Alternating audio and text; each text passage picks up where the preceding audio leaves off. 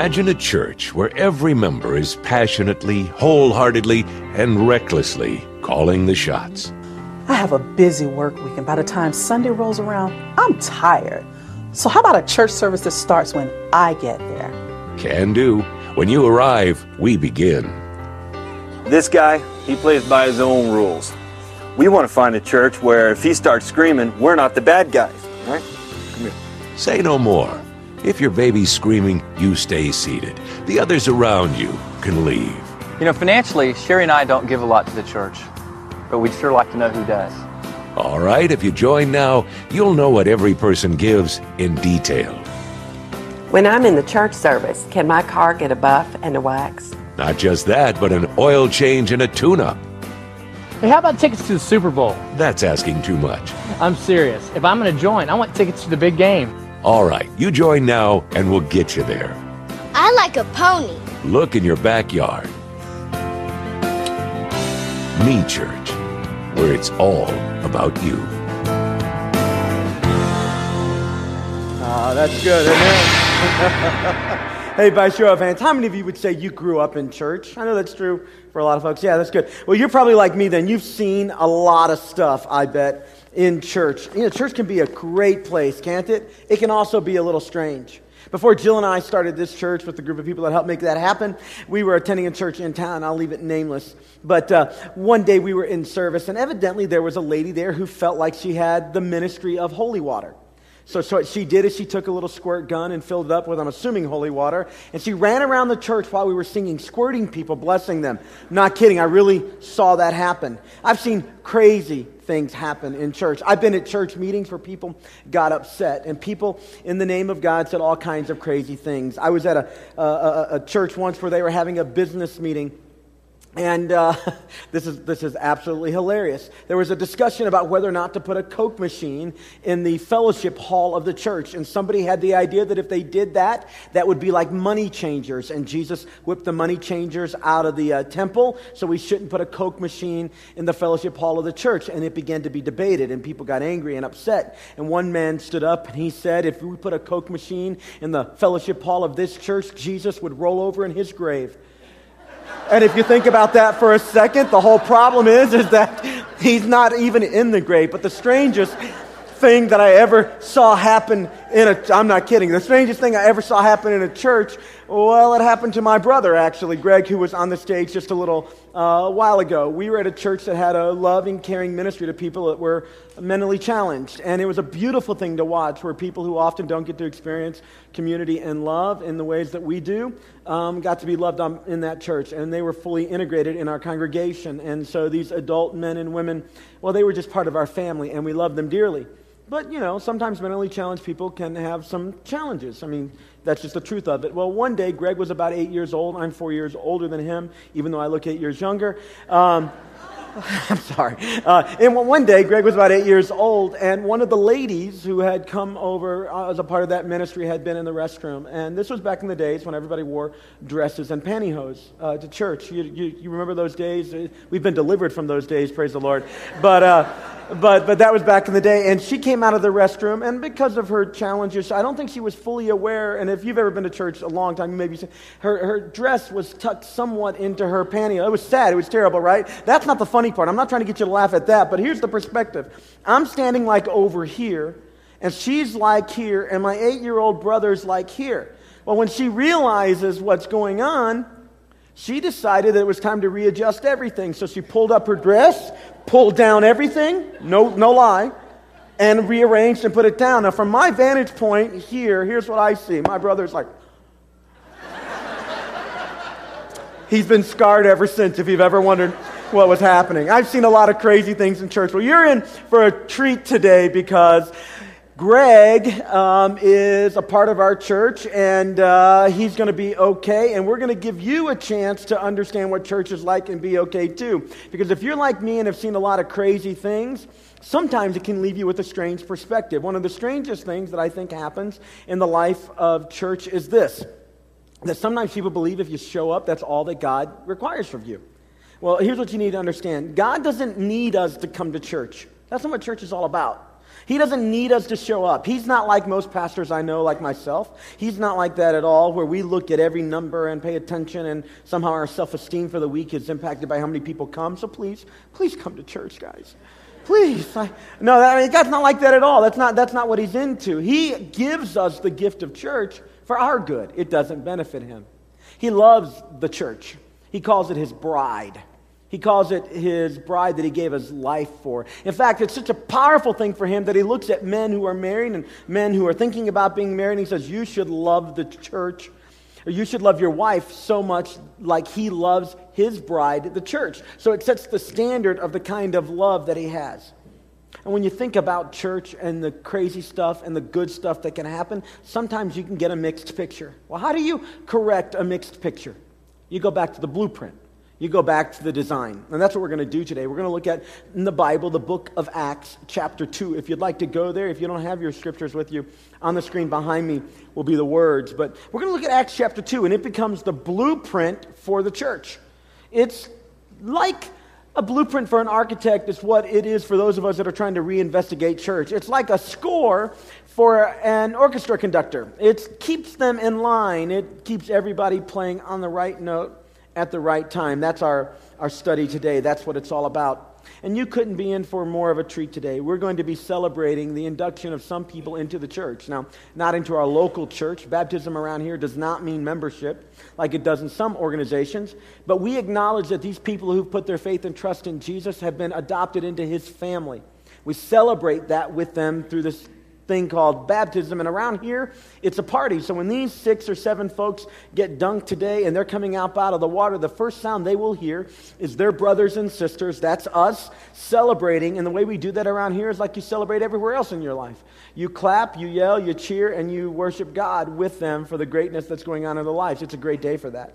But it's also a good week in the life of our church because this week some 150 pastors will gather in this room on Wednesday morning at 9 o'clock and go till about noon um, discovering some ways to do church uh, more healthily and better.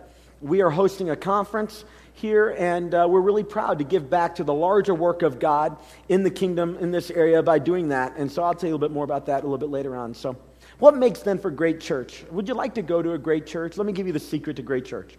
Great churches are great because they're made up of great church people. That's what it takes. See, there is no such thing as great church. If you've been in a bad church, I have, by the way, it's because there aren't great church people there.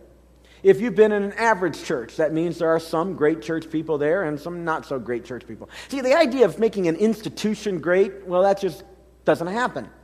The institution, by its nature, as Jesus designed it, is a wonderful institution. He established it, He said it would thrive. In fact, here's the thing about church long after you and I are dead and pushing up daisies and our bodies are food for worms, the church is going to exist. When your grandkids are having kids, the church will still be thriving. A thousand years from now, it's likely that there won't be a United States of America. I mean, if you just look at geopolitical history, you know, countries don't have long term reigns like that all that often. But what, one thing you can be sure about is that if Jesus Christ delays his tarry, there will still be a thriving church. The church is the only enterprise that will outlive you and outlive everybody else because from the day Jesus established it, there has always been and there will always be people who commit themselves to what he was about, sharing a message of redemption and grace and love and forgiveness and repentance in this world. Yeah, the church will outlive Microsoft.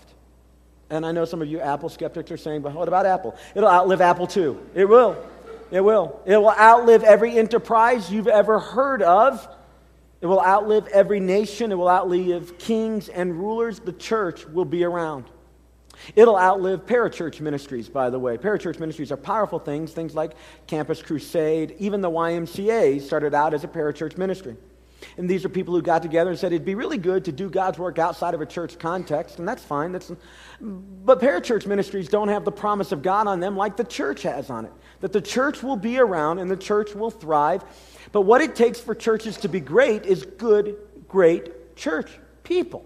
See, the church is people. It's a group of people who gather together and say, We're going to do God's agenda in this world. We're going to let Him change us. We're going to believe into His message, receive all that He has, and then we're going to let God work through us to bring His message to this world. Now, churches come and go, don't they? In fact, this year in America, 3,500 churches will close their doors. If you're a new church, less than five years old, you have a one in six chance of surviving five years. That's just the way it rolls. Churches sometimes die because generationally they get older. Every year passes, the average age in the congregation grows one year. And so they don't know it yet, but they're on the short track towards, you know, not being around anymore. And with all of that said, and with all the craziness you've seen and I've seen and you've heard about on TV and you've read in the newspaper, Jesus says this of the church it's his bride, and he loves it. Martin Luther said this The church is a prostitute, but she's my mother and I love her. And what he meant by that was is it's not a perfect place. How many of you would agree that the church is not a perfect place? Now don't talk about this one, I'm talking about those out there. Of course, it's not a perfect place. So, what does it take then to have great church? And is all you have to do is show up? Well, of course not. If all you think you have to do is show up, you're going to miss the benefit that God gave us the church for. So, what does the blueprint say? Well, great church people, the Bible tells us in Acts chapter 2, great church people that make great churches operate in supernatural power. Well, let me tell you about that. What I mean here is, is that you have power and ability, you have gifts and skills. And that's necessary. And there are people all around you in this room. If you're visiting today, you should know there are people who have prayed for, sweated over, and worked to make sure that your experience here today was a good experience. But not simply those givings of our natural talents and abilities of skills. Not simply that is what makes for great church. Great church and great church people occur when people begin to operate not in their own strength alone but in the supernatural power of God. This is how the church first started. I'm going to read for you a passage of scripture that sounds for me somewhat fantastical. It sounds a little odd. I would have loved to have been there and observed it. On the first day that there was a church, on its birthday, it's probably more like a wedding day. There were already people being loved and commitments being made, but on this day, the church becomes the bride of Christ, the day of Pentecost. Here's what the Bible says When the day of Pentecost came, they were all together in one place. There were 120 of them, by the way. They were waiting for the promise that the Father had said he would send. That when Jesus went away, he died and resurrected, went back to heaven, God would send this gift. And he told his congregation, his followers, he said, Now don't do anything until I give you the go time. Until we pull the trigger, don't do anything in your power, but wait until you receive power from on high. And they were waiting there in that one place. And then here's what it says Suddenly, a sound like the blowing of a violent wind came from heaven. It necessarily wasn't wind, could have been, but it was sound like a blowing wind, like a hurricane or a tornado. And it filled the whole house where they were sitting. And they saw what seemed to be tongues of fire separate and come to rest on each person. And all of them were filled with the Holy Spirit. Let's pause for a moment on that. The Holy Spirit had shown up all through the Old Testament, all through the Bible. It was talked about in the New Testament. Jesus promised he would come, but it, all the way up until this point, it seemed that it was somewhat an incidental and spontaneous occurrence. It had no lingering impact. The Spirit of God or the Holy Spirit would come upon Samson and he'd get strong, but then he'd get weak again. The Holy Spirit would move upon prophets and they'd speak God's words, but then they would be gone and they'd talk like the rest of us and he'd move upon kings and military leaders, and, and the Holy Spirit would move upon them, and they would rise up and create some military victory for God's people, but then it would go again. But on this day, the Holy Spirit comes and stays. And God gives to his bride a great wedding gift the gift of his presence, his spirit at work in us. And it empowers, it causes us to do more than we ever could do on our own. What that means today is if you think that you're sitting here and you got it all together and you don't need God, you are not on the path to becoming a great church people, and you really can't contribute to great church. Now, there are a lot of people in churches that think they've got it all figured out.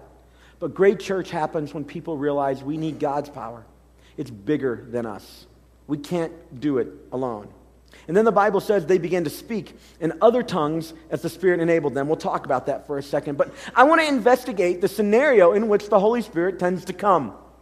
I mean, if it's really true that you don't have all that you need to do all that God has for you to do in your life, if you can't be the husband fully you're called to be without God's help, if you can't be the parent you're called to be without God's help, if you can't be the employee, if you can't be the worker, if you can't be the student, the boyfriend, or the girlfriend without God's help, well, then how do we get His help? How does the Holy Spirit operate freely in our lives?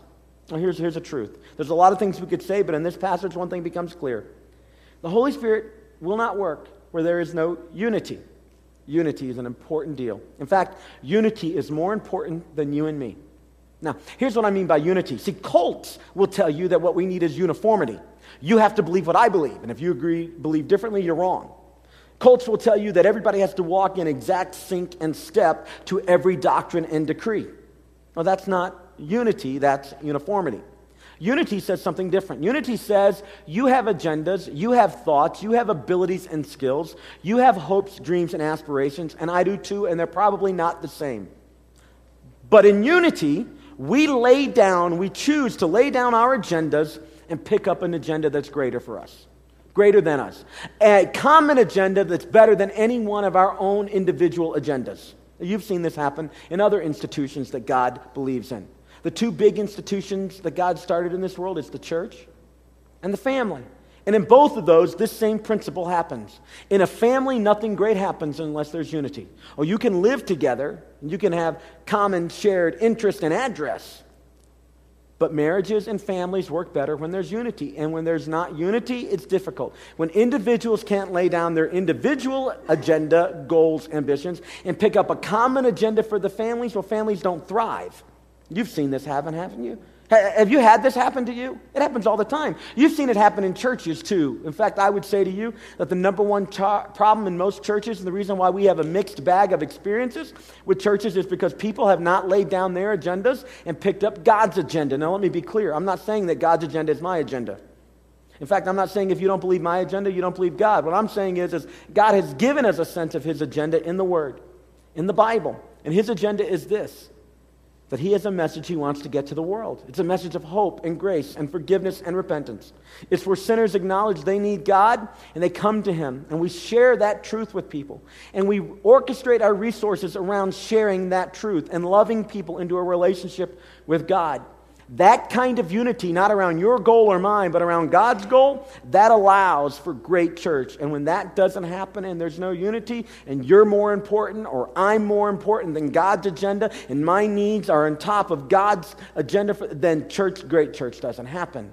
And we have more and more crazy stories to share, and more and more people feel disaffected and disconnected from the family of God. Now, great church happens when people operate in supernatural power, and that happens when people walk in unity to God's agenda. Let me give you something else about great church. See, I believe in this thing called the church. I believe in it, not because it's my idea. I believe in it because God has given me an amazing privilege. See, I know I can be a bonehead. Do you know that about yourself? If you don't and you're married, look at your spouse. They'll tell you right now, you can be a bonehead. You, you got a close friend that'll tell you the truth. Ask them, can you be an idiot? If they're honest, they'll say yes. If not, you need to get a new best friend. See, you can be an idiot too. And God looks at all of us that can be idiots, all of us that can be boneheads, and He says this of you I'll use you anyway. I will. I'll work with you. And as I'm using you, I'll begin to change you and mold you and make you and shape you. Oh, you'll never reach perfection, but you can grow a depth and a character and an integrity. You can begin to walk in wisdom. And you're needed. I don't know if you know this or not, but the reason why you have to be plugged into a local church is because we need you. Now, God's going to do his work without you. You're not that important. But at the same time, he chose to make this situation be this way that He needs and wants your individual voice and your unique gifts and skills on board with His agenda in this world. He needs you. He does. Now, again, He's fine without you, He's not needy, but He set it up this way. His whole plan is, is that you would have a role and I would have a role. And when we cooperate with that role, it goes well, and when not, well, we get left behind. That's the way it works. So, great churches, the individual people, great church people, use their unique language and their gifts towards God's agenda in this world. I want to read for you a passage of scripture that's created all kinds of confusion in churches, and there's a lot of things we could say about this passage. But one thing for me becomes very clear that God wants to use your unique language, your unique way of speaking, and your unique environment and your unique gifts for His glory. Let's read it, how it comes down to us theologically. Here's what it says. And all the folks were filled with the Holy Spirit, and they began to speak in other tongues or in different languages as the Spirit enabled them. Now, they were staying in Jerusalem, God fearing Jews from every nation under heaven. It was Pentecost, it was a celebration, 50 days after Passover. For us, it's about 50 days after, after um, Easter. And what happened on Pentecost is they would gather together in Jerusalem and celebrate. They would come from all over the known world if you were Jewish, and you would come there and celebrate. It was a big deal, it was a celebration. And so they were there, but they each brought with them their own cultures. They had been a generation or two dispersed throughout the greater Mediterranean area, and so they all had their unique cultures, and many of them didn't even know how to speak their native language, which would have been Aramaic, or some of them Hebrew, or possibly Greek. And so Greek was the unifying language, but they all had their individual culture, you understand. And when they gathered together, every God fearing Jew from all over the world, verse 6, then they heard this sound. A crowd came together in bewilderment because each one heard in their own language being spoken. Utterly amazed, they asked, Aren't all these people Galileans, the people leading the 120? Aren't they from that little province in Israel? I mean, aren't they largely unlearned common laborers? How do they know all these languages? Then how is it that each of us hears them in our native language? Let me make something clear to you. There are a lot of things that are going on here with the gift of the Holy Spirit and speaking in tongues and all that great stuff. But one overarching theme for the purpose of the church becomes clear that God was willing to empower you to speak for Him and to offer your unique gifts and abilities as He empowers you for the betterment of others. And when you do that, He will let them receive what they need to receive. They will hear what they need to hear. What that means is, is that if you're in here and you actually know other languages, you can use that. Some of you in this room, you're more charismatic, Pentecostal, and you take a particular spin on this, and all that's well and good. But I want to give you something else that's going on here that I think is very much the important part of this passage.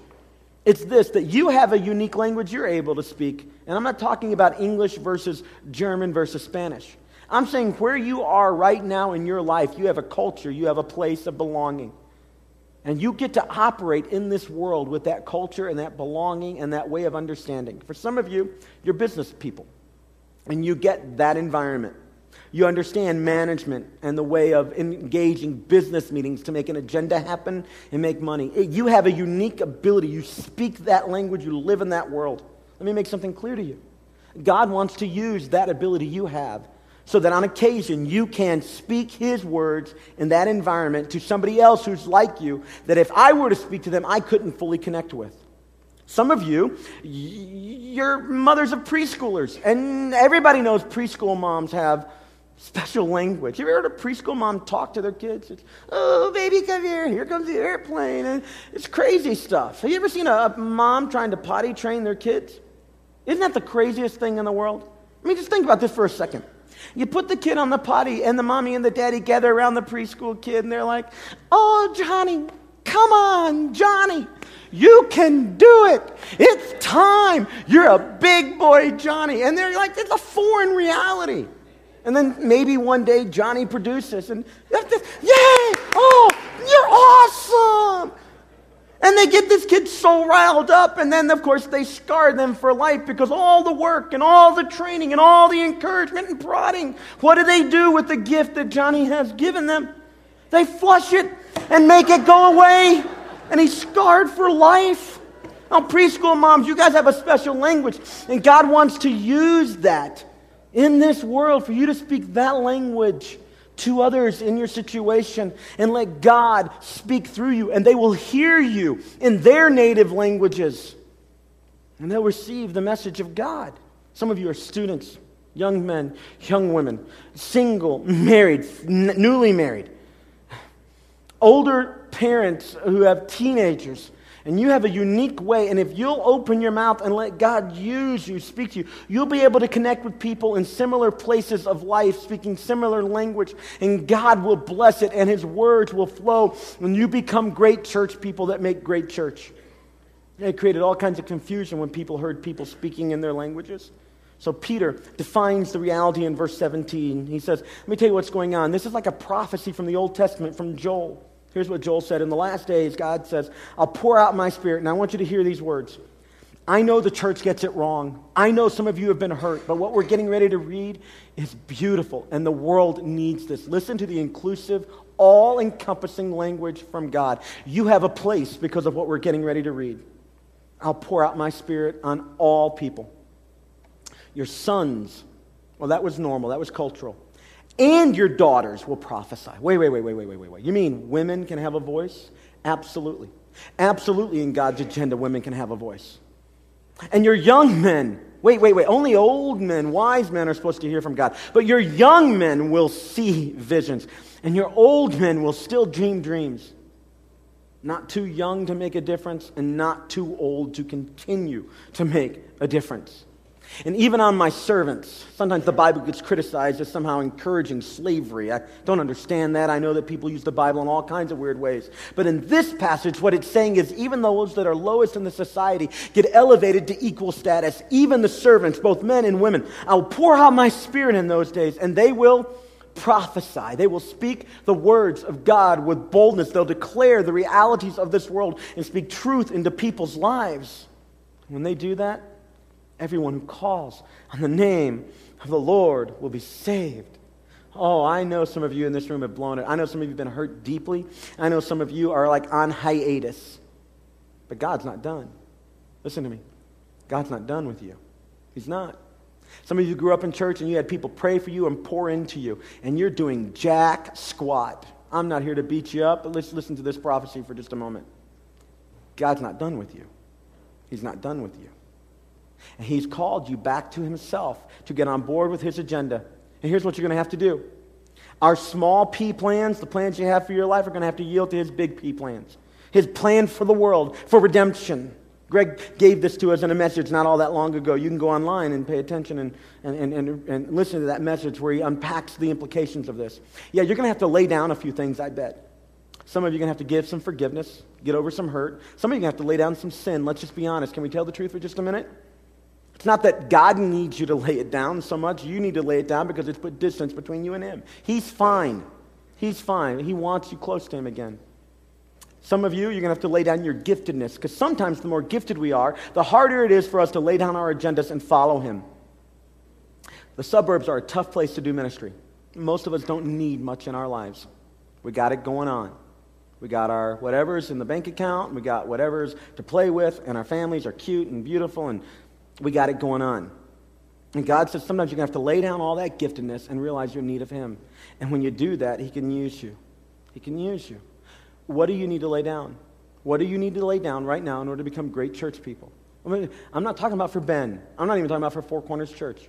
Although I, I hope to God some of you get on board with God's agenda and God uses you here in mighty ways. But what do you need to lay down? Now, great church people operate in God's power. Great church people use their language, their culture, and they speak powerfully in those environments. And great church people lay down their plans and pick up God's. Here's number three great church people share life changing truth. Peter, who's preaching, getting ready to preach this message, he was a bonehead too. He never got it right. God's always correcting him and scolding him. He says to Jesus, I'm never going to betray you. And just a few hours later, he's cussing at a little bitty girl. This fisherman, brawny, strong fisherman's cussing at a little girl saying, I've never even heard of this Jesus guy you're talking about. He's a bonehead. He messes up. But then he's there on the 120 and he gets filled with supernatural power. And not in his own might, but certainly with a willing heart and a willing to be bold. He stands in front of the people who are all confused about what's going on and why are they talking in our language and what's the crazy commotion going on. And he begins to explain to them Jesus. He shares with them life changing truth. The message of the church, let's be clear, it's about Jesus. Some of you have been having bad church experiences up to this point in your life because your church wasn't preaching the message of Jesus. They were preaching a message of get better, feel good, let's have some social interaction, let's do some good work. All that's fine, but it's all secondary. Some of them are preaching that you get in great community. We just need relationships. We just need to love each other and help each other. Can't we all just get along? All that's fine, it's secondary. The message of the church, the life changing message of the church, is Jesus, Christ crucified and resurrected, coming again. And we put our trust in that, and it changes our eternal destinies. The Holy Spirit takes residence in our life, and everything begins to change. This is what had happened to Peter. So he stands up, this impetuous, scared fisherman, finds a boldness that's not his, and he says this Therefore, let all Israel be assured of this. God has made this Jesus, and he looks at the crowd who he wouldn't even look at a little girl, but he looks at the crowd and he says, And you crucified him. And God made him Lord and Messiah. He's pointing his finger at the crowd. And when the people heard this, they were cut to the heart. And Peter and the other apostles said, Brothers, and they said this to Peter and the other apostles, Brothers, what do we need to do? And Peter replied, Listen to this word repent. Oh, Oh, isn't that an unpopular word? It implies that you're not perfect, which we'll all agree to that pri- publicly, but privately, we pretty much think we got it going on. And if not, we at least got it better going on than the guy next to me. Repent and be baptized, every one of you, in the name of Jesus for the forgiveness of your sins, and you'll receive the gift of the Holy Spirit, that supernatural empowerment. That promise is for you. Now, listen to me, parents. This is good news. The promise is for you and for your children. It's for you and for your children. And sometimes our children don't play by God's agenda and not ours. But the promise is for you and your children, and for all those who are far off, for all whom the Lord will call. And then Peter looked at them, and with many words he warned them, and he pleaded with them Save yourselves from this world, from this generation. It's corrupt. And those who accepted his message were baptized, and about 3,000 people were added to their number that day and they devoted themselves to the apostles' teaching. See, that kind of preaching about Jesus changes people's lives. When the church gets off center of its message of Jesus, they begin to not be a great church. And when church people make it about everything else other than Jesus and his agenda for this world, they're not great church people. And we got a lot of people doing a lot of good stuff in the name of all kinds of great causes, but if it ain't about Jesus, it ain't life changing. See, the church is the only thing that's going to outlive every one of us in this room. I mean, Microsoft might make it a few more generations. I pray to God the United States last, you know, through my great great grandchildren. But eventually, all those things will come to an end. But not the church. Not the church. The church of Jesus Christ will always prevail. Jesus said, I will build my church, and the gates of hell, the strongest, most opposing forces in this world, will not prevail against the church. I know we're not perfect. And some of you have had a problem with an individual church, and you've not grown up enough to uh, acknowledge that the church that you experience is not the all encompassing Big C church. I'm not trying to be harsh. I'm not trying to say, you know, just swallow it down. I'm saying let the truth of Jesus speak louder than any hurt, any disappointment, any lie that you've heard, anybody that hurt you. See, they needed Jesus too. And the problem with them was probably that they weren't letting Jesus speak loud enough into their lives. God wasn't done with them, and He's still working on them. But that's what happened. And you're not doing anybody any favors by allowing the voice of Jesus to be quiet in your life. No, great churches, the kinds of churches we need, the kinds of churches you and I want to be a part of, the kinds of churches our children need and our neighbors need and this world needs are made up of people who are dedicated and sold out to Jesus Christ. And when I get that right, I'm pretty good. And when I get that wrong, guess what? I'm going in the wrong direction. And if you've been around churches that weren't getting that right, I really am sorry. I am. But God calls to you today and says, Now come on, let's get this right. Receive the words of Peter repent for your part, forgive where it wasn't your fault, and then be baptized. And that word baptism is physically what we're going to do here, but specifically, be immersed again in the goodness of God. And let that be the voice that draws and pulls. Church people come and go. Church fads come and go. Mm, church leaders come and go. But Jesus, Jesus and his message and his grace, now there's the constant. See, that's what it's all about. And when we forget it, when we forget it, we're off track. And people who forget it can't make great churches. It's hard enough for people who get it to make great churches. But Jesus said if we do, he'll work with us. And it'll change you, and it'll change the people around you. Here's what we're going to do right now we're going to take a couple next steps together. And the way we do that is we grab out our Connect cards, we turn them over. Now, today's a little unique. Two next steps that I'm going to offer you are really for all of us in the room to consider. And two of the next steps I'm going to offer you are really uh, kind of individualized. In fact, they're more focused than I typically do for, for a crowd like this, a general crowd. So here's the first one, and I'm just going to go for the heart here, all right? Now, if you don't know Ben, you're visiting with us today, hey, you get to hear today what was and is the motivating momentum behind this place. We're not perfect in it, but it's what we strive for. So here's next step A. Here's our heart for you. That if you've let hurtful experiences in church put distance between you and God, that today you'd give that to Him. You'd ask Him to help you forgive. You'd ask Him to remove that stumbling block you'd receive his healing. He is the great healer. And you'd let him close that gap between you and him. So, what we would do with that, if you want to take that step, you just check next step A. We're going to pray about it. You just kind of give that up to God when we pray. In your own way, you can let my words be your words. You can find your own. then you put that in the offering bucket when it comes by, and we as a congregation, we will, as a, as a staff, we will pray for you. See, our congregation is uniquely sensitive to this issue. We know that a lot of people could be in church today and they're not, and some of them aren't because of what happened to them in church. And we have a place for you here. And if other churches didn't accept you and love you, we'll do that here. And if other churches hurt you and wounded you, guess what? You hang around with us long enough, we probably will too. And I'm sorry to admit that. But we're going to be honest about it and try to love you and ask you to love us. And we're going to forgive you and ask you to forgive us. And we're going to try our best to put God's agenda on top. Hey, if this is you, don't leave here today without dealing with that roadblock between you and God. Now, here's next step B for some of us. I'm very aware that today there's some folks in this room, and the distance you feel between you and God comes because of mistakes you've made, sins you've committed, the way you've disappointed yourself, and now you feel guilt and shame about that. God is really good at dealing with guilt and shame. Some of you made commitments and you couldn't live them out. And you feel guilty, you're ashamed of that, and so you disengage. Some of you have committed sins, and because of that, you've disengaged. Some of you decided that you're going to put Jesus on the back burner and you're going to pursue whatever the world offered, and that's producing you guilt and shame, and that's created a gap between you and God. Kept you from fully engaging its church, because when you go to church, they say things you may not want to hear. And you find hypocrites at church and all kinds of challenges. And I'm just going to ask you to, what, what would God say to you in the middle of that? I think here's what he'd say put that aside and reconnect with him today. He wants you to be a part of his bride. He loves you. He loves me, and he loves us. And he wants you to be a part of the us. Now, next step C is unique because this week, as I, uh, as I pondered all the steps that people took last week, so many of you said you wanted to increase your giving. And I thought, well, what can we do to help you? So this is not for everybody.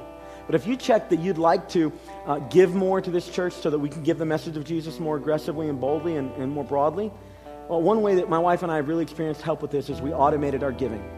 So if you'd like to know how to do that, we will send you information. Just check the box. Again, this is not for everybody. For those of you that said you'd like to do that, we want to give you a tool. You don't have to check the box. There's a hundred ways you can give around here. This one set me and my wife free. All right, and the next step, D. I'm asking some of you to make an investment in other pastors. See, they don't get to work with people like I get to work with. They don't get to have the volunteers like we have. They're not going to have six, seven, eight baptisms like we're going to have today. And they're discouraged. So we give back to the Big C Church regularly around here by hosting conferences. And so that's what we're going to do Wednesday. And I'm asking for some of you to adjust your schedule. As many as you that want. If you've never served, you can do this today. Between 6.30 and 9.30, show up any portion of that you can and help us welcome these pastors. You wear your blue t-shirt. If you don't have one, you come, we give you one and we wave and we smile and we say, We're so appreciative for the work you do for the Lord. And we love on them. And we get to let a part of what's great about this place kind of, you know, go off on, on some of them. There's about 150 of them coming. It's going to be a great thing. And then they're going to stay here throughout the day and receive some great training and teaching. And I'm going to be sitting right there on the front row with my notebook open and my pen, learning all I can about doing what God's called me to do. So if you can come for that period of time, doesn't matter how old you are, we got a spot for you. Kids too, we got a spot for you. All right, let's pray about these things, and then we're going to do some baptisms, all right? Lord Jesus, you're awesome. God, thank you for the church. I'm sorry I've blown it, Lord. I'm sorry that as a church leader that people look to, I can be a bonehead, and I'm sure, I know for a fact, I've disappointed people, and they are away from you in part because of actions I took. And God, I take my responsibility in that, and I say I'm sorry. But God, please don't let them believe the lie of the enemy that says because Ben is an idiot, they don't have to take you seriously. And no matter whether it was Ben or some other church leader, God, would you, by your Spirit right now, your Holy Spirit, would you pull on the heart? God, I pray for those folks that are dealing with guilt and shame for whatever reason, and it has caused distance like it tends to do. God, by your power and through your blood, would you wash them clean? Let them know their forgiveness in you. Draw them back to you. And God, for every pastor that represents every church that walks through these doors, literally the thousands that they will represent, God, we pray that in this place on Wednesday, they will experience a renewal. That their spine will be stiffened. They'll lift their head. They'll regain a smile on their face as you pour into them that you're not done with them, that you still have a plan and a purpose and you can use them for your kingdom. And God, make us a great church by making us great church people. We pray it in your powerful and holy name. Amen.